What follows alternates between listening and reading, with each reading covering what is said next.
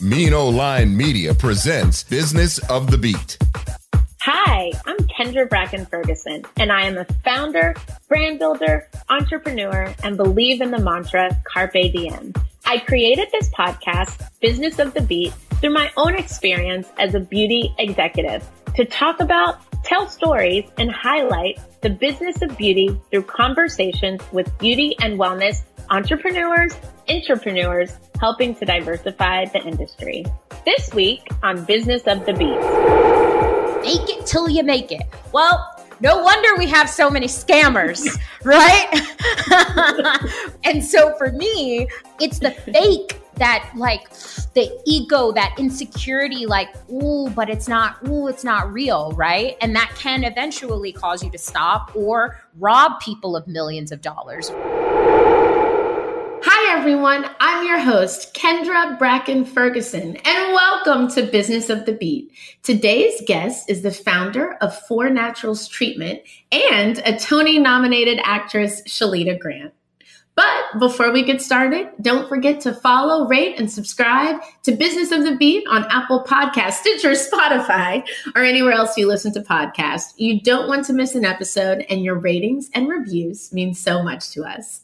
All right, everyone. Tony nominated actress Shalita Grant publicly quit a popular television show after suffering from traction alopecia, thinning hair, and breakage in front of an audience of millions.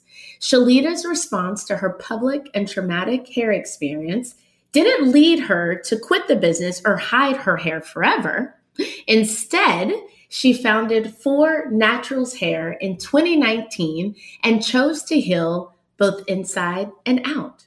Since creating the Four Naturals treatment, Shalita's characters look the best they ever have. As an actress, wetting her curls or thermally straightening her hair is no longer the life altering impossibility it used to be. After overcoming her obstacles, Shalita created a standardized method to lift up other Black women still struggling with fragile, misunderstood hair. When Shalita isn't filming, she lives in Puebla, Mexico with her partner, former MMA world champion Jessica Aguilar, and their three dogs. Shalita, welcome to Business of the Beat. I am so excited to have you on the show. Me too. I'm so glad to be here. Well, and this is a special treat because you are such a multi hyphenate. I don't think we've ever had a Tony nominated actress who is turned entrepreneur, founder of such an amazing business that we all need. So this is like a double treat. Thank you. I have multi hyphenate like issues. So that's, uh, it's very great to hear that positively. Girl, it's always positive. So many people say to me, You're doing this and that and that and this. And I'm like, Wait a second. I'm doing all the things that I was put here to do, and it's right. all connected. So why would you stifle me? Don't dim my light. Exactly, exactly. But, you know, when we get deeper into my story, you'll find that I was one of those people that was like, you can't do all these things. So the journey to accepting uh, everything that God has given us and like what we're put on this earth to do, it's not just one thing. Oh my goodness, that is such an excellent way to look at it. And as humans, we evolve, right? And we transform into new things. It's like the butterfly. So, you know, and you are such, you're the example of that. So let's jump in. Where are you? Are you in Mexico? Are you in Puebla, Mexico? I am. I'm in Puebla, Mexico. This is my office in my house in Mexico. oh my gosh, I love this. Okay, so talk about transformation. So, as we jump into this, I want to start with one word that you would like to embody that represents your 2023. What's your mm, word?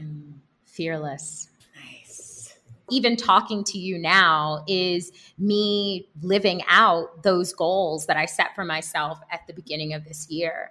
Um, so for me, I believe that you can never be truly without fear. It's really about being um, less influenced by the fear, right? Like the fear often tells us to stop, right? And so for me, this year, it's about experiencing the fear okay like tell me more about this. What what, what is it that we're afraid is going to happen? Uh-huh uh-huh. And then doing it anyway right? But doing it with the wisdom of like hey things can go left or right but if i know that that's possible then forewarned is forearmed wow that is so powerful because you're right. I think that it's you know we talk about turning fear into faith. We talk about the healthy fear and the reality is that there's going to be fear, but it is how do we experience it in a different way? And how do we use the wisdom that we have to overcome that fear? Because it's going to creep back in, but it's just how do we get to the to the other side? Yeah, I talk about like imposter syndrome, which is like every day, you know.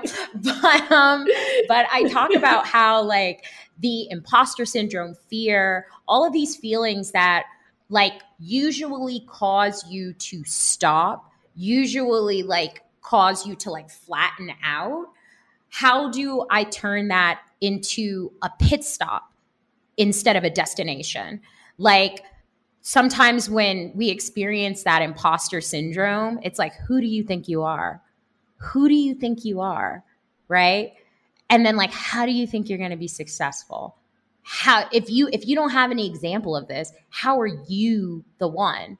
And so a lot of times we hear those internal thoughts and like questions you know and we let that flatten us. Or what's worse in my opinion is the what we in society like encourage which is fake it till you make it. Well no wonder we have so many scammers, right? we need to like mm, break that down a little bit more, right? And so for me, I'm like, it's the fake that that that like the ego, that insecurity, like, ooh, but it's not, ooh, it's not real, right? And that can eventually cause you to stop or rob people of millions of dollars, right? To like, I'll show you that, I'll show you fear. And then you like create an email list of a 3 million people that don't exist so you can get some money from JP Morgan, right? So so how do we like do not go down that road, right? How do we go down a road of, you know, my business coach talked about how entrepreneurship is a spiritual journey but how do I grow internally? And for me, it has been all right, I can't run from these feelings because what you resist persists. So, how can I get comfortable with the uncomfortable? And when it comes to the imposter syndrome, right? Like you, an external, like the internal feeling of an, a potential external failure. And because internally I believe that I'm a failure, if I have that externally validated, then I'm going to fall apart. So for me, it's like, all right, it doesn't have to end that way. But what is this imposter syndrome asking me to do? So it's a pit stop. And in that pit stop, for me, it's always about learning, gaining more value. Because you're right, imposter syndrome. I don't have a success uh, example that's close to me. You're absolutely right. But there are success examples out there. I just don't know them yet. So in this pit stop time, I'm going to pick up the E Myth uh, revisited and learn about systems. I'm going to pick up Think and Grow Rich and like analyze how I grew up with this like get rich quick mindset and like in embody a mindset of growth and values, right? And creating value for people. And then when I go back to that external thing, that widget, I'm now coming with wisdom so when I feel that nagging, because it is, it's just your whole life, it's never going to end. But when I when it comes up, it's like, oh no, baby girl, I do though. And then it's like, okay, yes. focus. Yes. You know, there's so many pieces to what you said. And, you know, especially as women, we talk about imposter syndrome. We talk about overcoming. We talk about getting to the other side. And you mentioned a few things. You talked about, you know, getting over this get quick rich mentality from growing up and you talk about understanding who you are and who do you think you are and so i want to kind of take a step back because you've spoken some true profound nuggets that we all experience, but you've also talked about how you conquer it. So take us back to your background, your childhood, and kind of this path to where you are now and and kind of what shaped this philosophy. Yeah. So um, I always say I was raised by children, and uh, children make terrible parents. Um, they're mean, they're impatient, they're neglectful.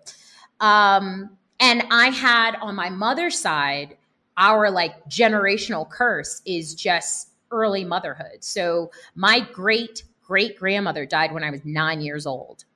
Uh, she was a bootlegger, so the funeral was very interesting. Um, and then my great grandmother died when I was in 2018. So, you know, they started having children at 14, 15. My grandmother was 15 when she had 15 or 16 when she had my mom. My mom was 18 when she had me, and my dad was 17. So, for me, when I came into this world, it's been nothing but topsy turvy. Like it's been like she gave me up at one to her mom to pursue, you know, her dreams of living that 80s, late 80s, early 90s, you know, lifestyle. And she had two more kids after me. I was raised by grandparents. My mom is the oldest child. So all of my aunts and uncles were children watching me, right? And then my mom got locked up when I was five. And for me, the experience was I wake up and I've been living with this woman for about a year and a half by this point, And I have these two younger siblings. And I wake up one day and she's just not there. And she's not there for days. And so her mother came to Baltimore. And I remember my grandmother like sitting in the chair, like looking at the three of us because she had just had seven kids and her two last kids are twins and they were in like middle school. And she was just looking at us and i just remember her like the like heaviness. And i remember like climbing into her arms and being like please don't leave us. Please don't leave us here. Oh wow. So you know i learned pretty early on like i went to six different elementary schools uh, because after my mom got out of jail we just moved place to place. I went to the same middle school. I went to two different high schools in two different states uh, because by the time I was 15, I like when I was 12, my mom and I like parted ways. She kicked me out.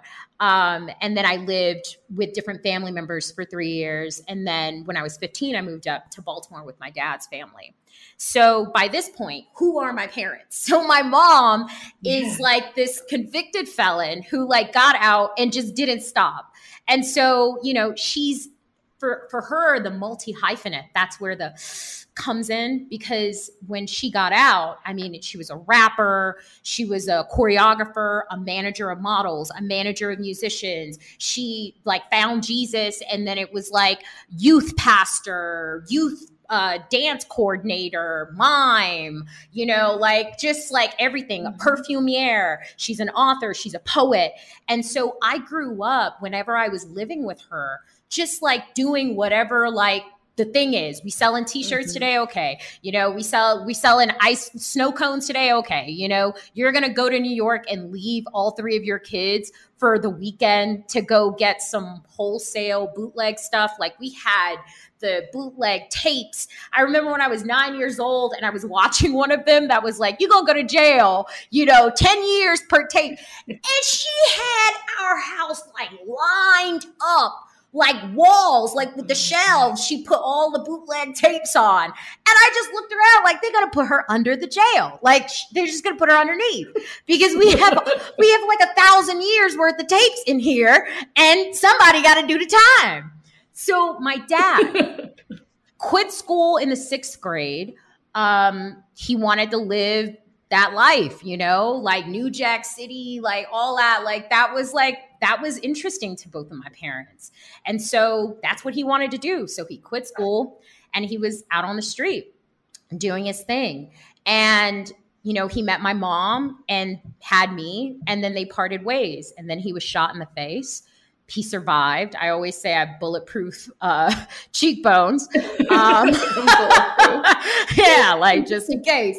Um, and then he like went down this whole like Jesus route and you know whatever, but was still scamming, you know, still like doing his thing. So when I moved in with him when I was 15, he was selling t-shirts at the Patapsco flea market, you know, in Baltimore. And so he brought me out and because I had had all this training with my mom with all this stuff, it was just like a duck to the water. It was just like, all right, I got to come up with some fun slogans because everybody at the flea market is selling t shirts. So, how are our t shirts different? And, you know, I would draw a crowd, you know, five for 20. That was our deal. And, and I would come up with fun stuff like, you know, go from geek to chic in just one week. You know, Jack's got magic beans. We got magic teas when I had the stand outside, the guys that would smoke cigarettes, I would throw a black t-shirt on their back and be like, hey, a t-shirt to match your lungs, player. And some people loved it. some people not so much. Oh wow. Um, so so that was my childhood, man. It was just wild. So when I moved in with my dad, you know, this was for me a, a real big turning point in how I got on my first life so when I moved in with him, he had told my mom that he had got me into the school or whatever. He didn't. Uh, so I got X-rolled in 10th grade from this governor school that, you know, by the time I got through the first year, I was like cutting school. I was so mad. You know, it was an art school, but I wasn't being challenged. And so I was hanging out with, you know, drug dealers and, you know, Petersburg, Virginia, just like throwing my my time away. Um, but when I got to Baltimore, it was like, oh, this is like, this is the end result of my like teenage anger, right?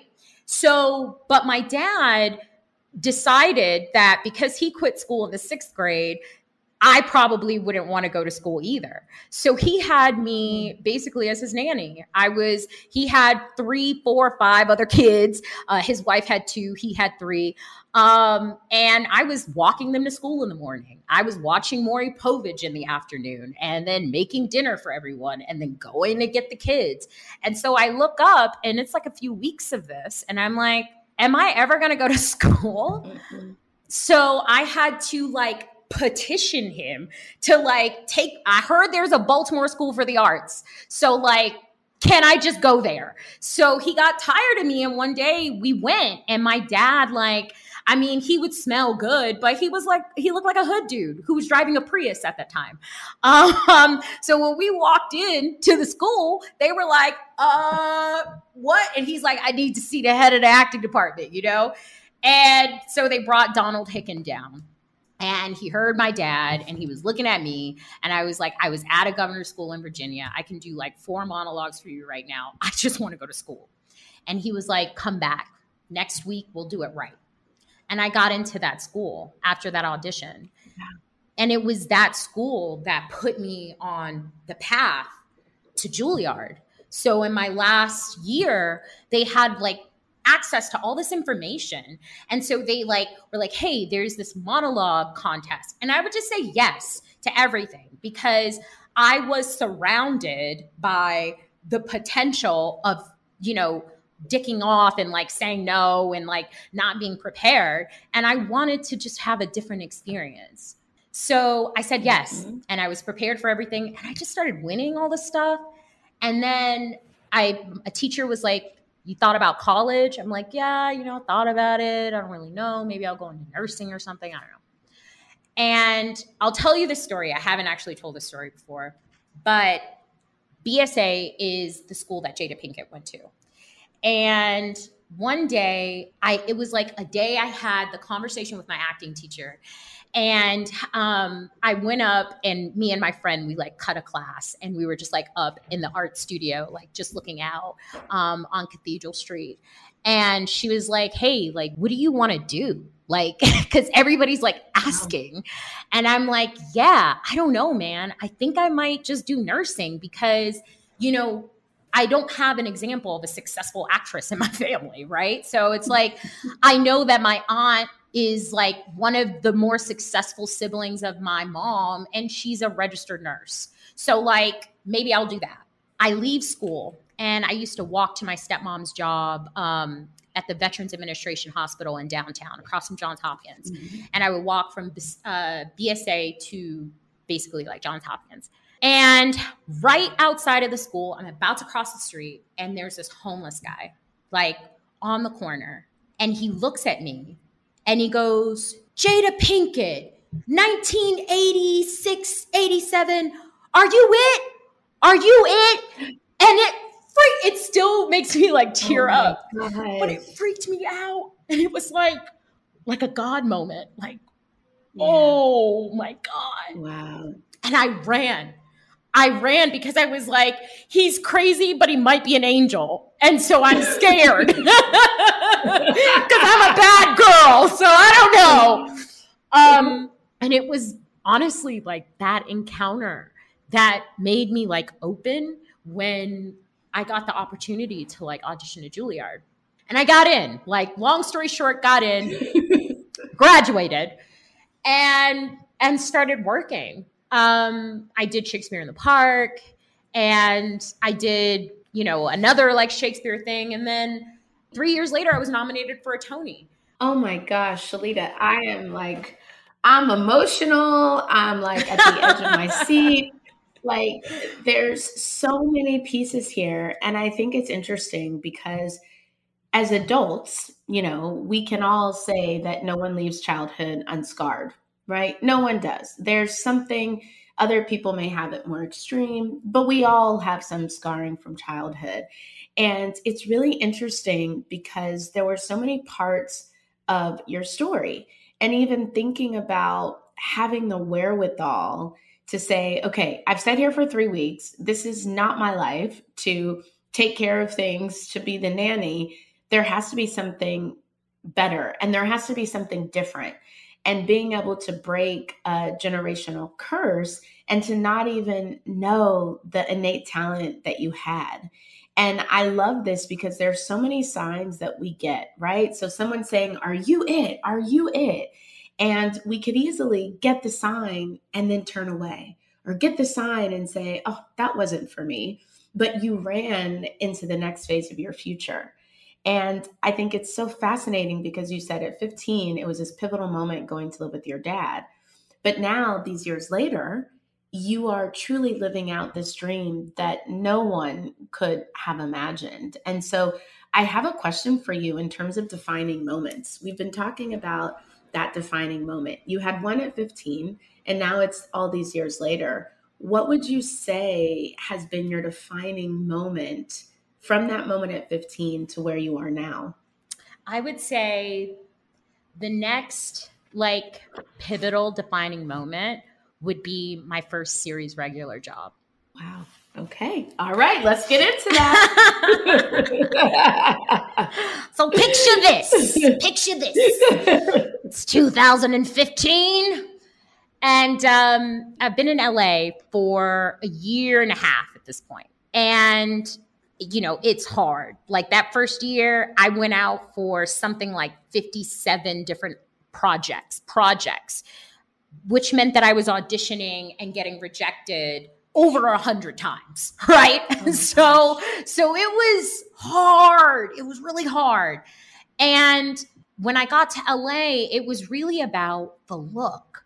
So I had hair moment two years after I graduated Juilliard, I get an audition and it's for this role that I'm like, oh, because by this point I had gone natural. And I had never, like, I hadn't like done any like heat styling on my hair for like years. So I get this audition and I'm like, this is a woman that wears wigs because it was basically like love and hip hop, but like scripted.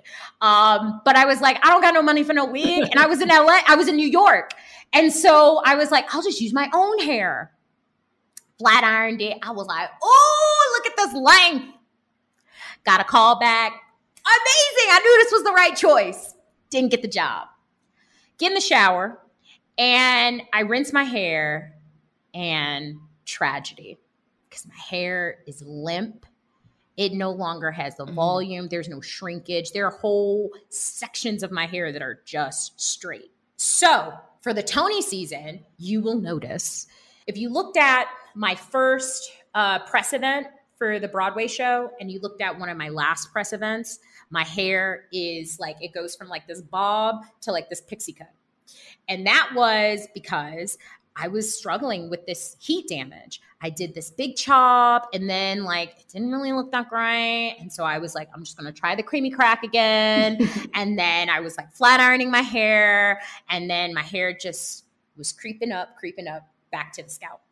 So two years later, 2015, I'm still dealing with that hair trauma. So I get two shows in one. I got NCIS New Orleans and I got Mercy Street. And I shoot them both at the same time. Oh, baby, you could not tell me I was not jazzy. Okay. You could not tell me that I had not made it in. It was like, oh, and then after this, the Academy Award, baby, because who's doing that? You know? I get on mm-hmm. NCIS, I do my first season, and in that show, uh, that first season, I was wearing like my hair perimeter, but then I had this wig. I get the call, you're our new series regular. And so, yes, I'm like, hallelujah. But then, still, small voice is like, but your hair. What are you going to do with your hair? So, the humidity in New Orleans is unmatched. Crazy. Okay. Mm-hmm. And I knew that all the heat that we were using, my hair was going to shrink up and break off. And so I asked for mm-hmm. curl definition. And that is what all of those fans saw for the next three years was them struggling, me struggling with hair damage. So I have typical African American hair in that pre-treatment, and we'll discuss what treatment we're talking about. But at this time, if my hair saw a flat iron, it was damaged straight. If I encountered any water, my hair, no matter how long I sat with a twist out or whatever, my hair would turn into a fro. It would shrink, shrivel, get hard, and fro out.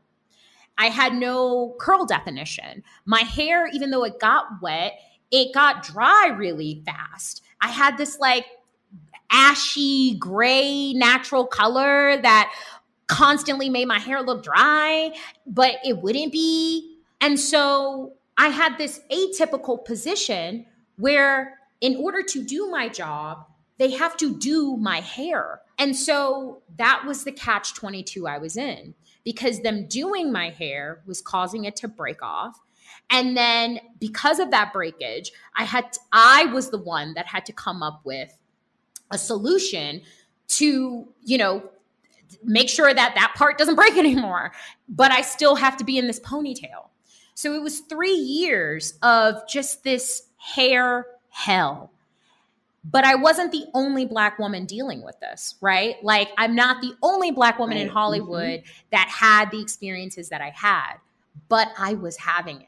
And for me, mm-hmm. you know, you know where I come from. This job was a dream come true. Yes. And because of the dream that I wanted it to be and the reality of what it was, it became a nightmare. And it became a nightmare that I had to end because if I continued to stay there, it could potentially end my career. So I had to go. When I left, it was all about healing but it was also about like trying to like find an external validation that would like disinvalidate the internal fear that because I looked insane on national television for years that I would never be able to work again. And, you know, three months after I left that show, I did a recurring arc on Santa Clarita Diet. And then immediately after I did that, I got Search Party and shot Search Party in 2018. So then it's 2019. And you would think, Kendra, that I would be happy at this point, but I wasn't. I wasn't happy yes. in 2019 because the truth was both of those characters were still in wigs. So the fear that I Mhm. had, the reason I wasn't happy was because even though I got off that show, the issue wasn't solved. I was still encountering hairstylists on sets who didn't have any idea what to do with my hair and didn't care. They knew that regardless of what they knew or what they did, I would be the one that would try to make it right. Right?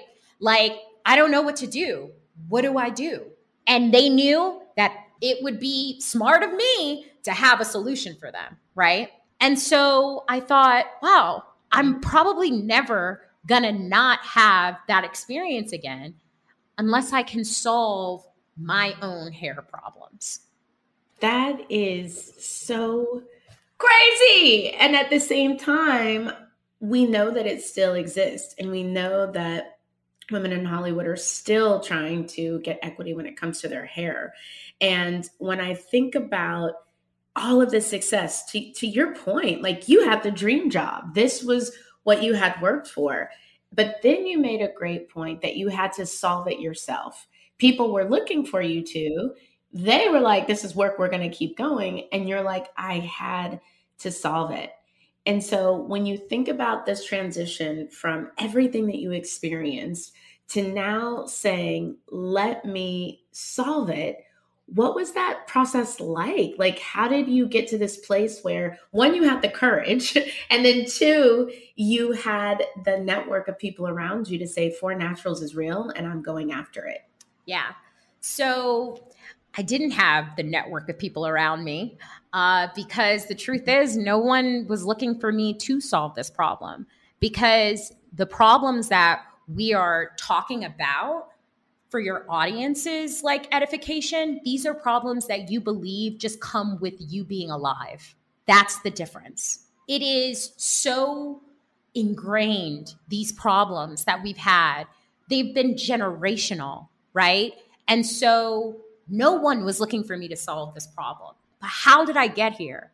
Well, for me, it was like a combination of like trauma therapy, pole dance, and like working with like all of these like hairstylists. So, what does that got to do with the price of Tia China? Well, when I quit that job, for me, that was the top. I had the money, Kendra. I had all the money, yo. Mm-hmm. So when I wasn't working, I was calling all the people. Oh, you work with Beyonce? You want to do my wig for a photo shoot? Oh, you work with Rihanna? Oh, you want to do me for a, a, red carpet? So I had been to the top yes. of the mountain. And the realistic experience of being at the top of the mountain as a Black woman with typical Black hair is no one is up there. No one's up there and they're not coming to save you. Just because you have the money doesn't mean that your problem is going to get solved. Look at all of our black women starlets. They're all bewigged, save for maybe one mm-hmm. or two of them, right? So that should say to you that no one is coming for the real of us. And the experience that I had on that show was one where, you know, when I did read those comments, it was Black people who were hurt to see one of their own on a platform failing spectacularly in this area that has brought us pain, right? And knowing that there are other Black women on other shows who are clearly wearing lace front wigs, they're just not as distracting as mine right? So it would be like, why can't she get this wig? Why can't she get that wig? It's because the work that I, just because we're on TV doesn't mean we're doing the same thing. All right. There's a difference right. between sitting in a in a restaurant that's barely full of people on a reality show getting drinks thrown around than it is being in the middle of Louisiana and running with guns and sweat dripping down your lace front, lifting up the glue. It's a very, it's very different, right? And what you need the hair to be able to do to be able to endure, it's a high ticket. It's really high on my side. So when I left that show, I knew that I have PTSD. I had been in therapy the entire time that I was doing the show, and my therapist confirmed this is PTSD, what you're experiencing, and it would behoove you to switch to somatic therapy, do a trial, and work out what these feelings are, right? So I did somatic therapy. What is somatic therapy? Somatic therapy is different from talk therapy in that somatic therapy focuses on the body and how the body experiences emotions so that the person having this experience has the awareness and the wherewithal to guide their body out of that hyper active, hyper vigilant, triggered state to a state of calm. And so it's tools. And so I did that for three months. And you just really working on emotional awareness. Mm. Like, mm-hmm. really, like when I get that thing in the back of my throat, that's not something that I need to take a Benadryl for. That might be, I heard something that hurt me. You know, that's how hurt and shame shows up for me. And so instead of running from that feeling that will persist, I am aware of it.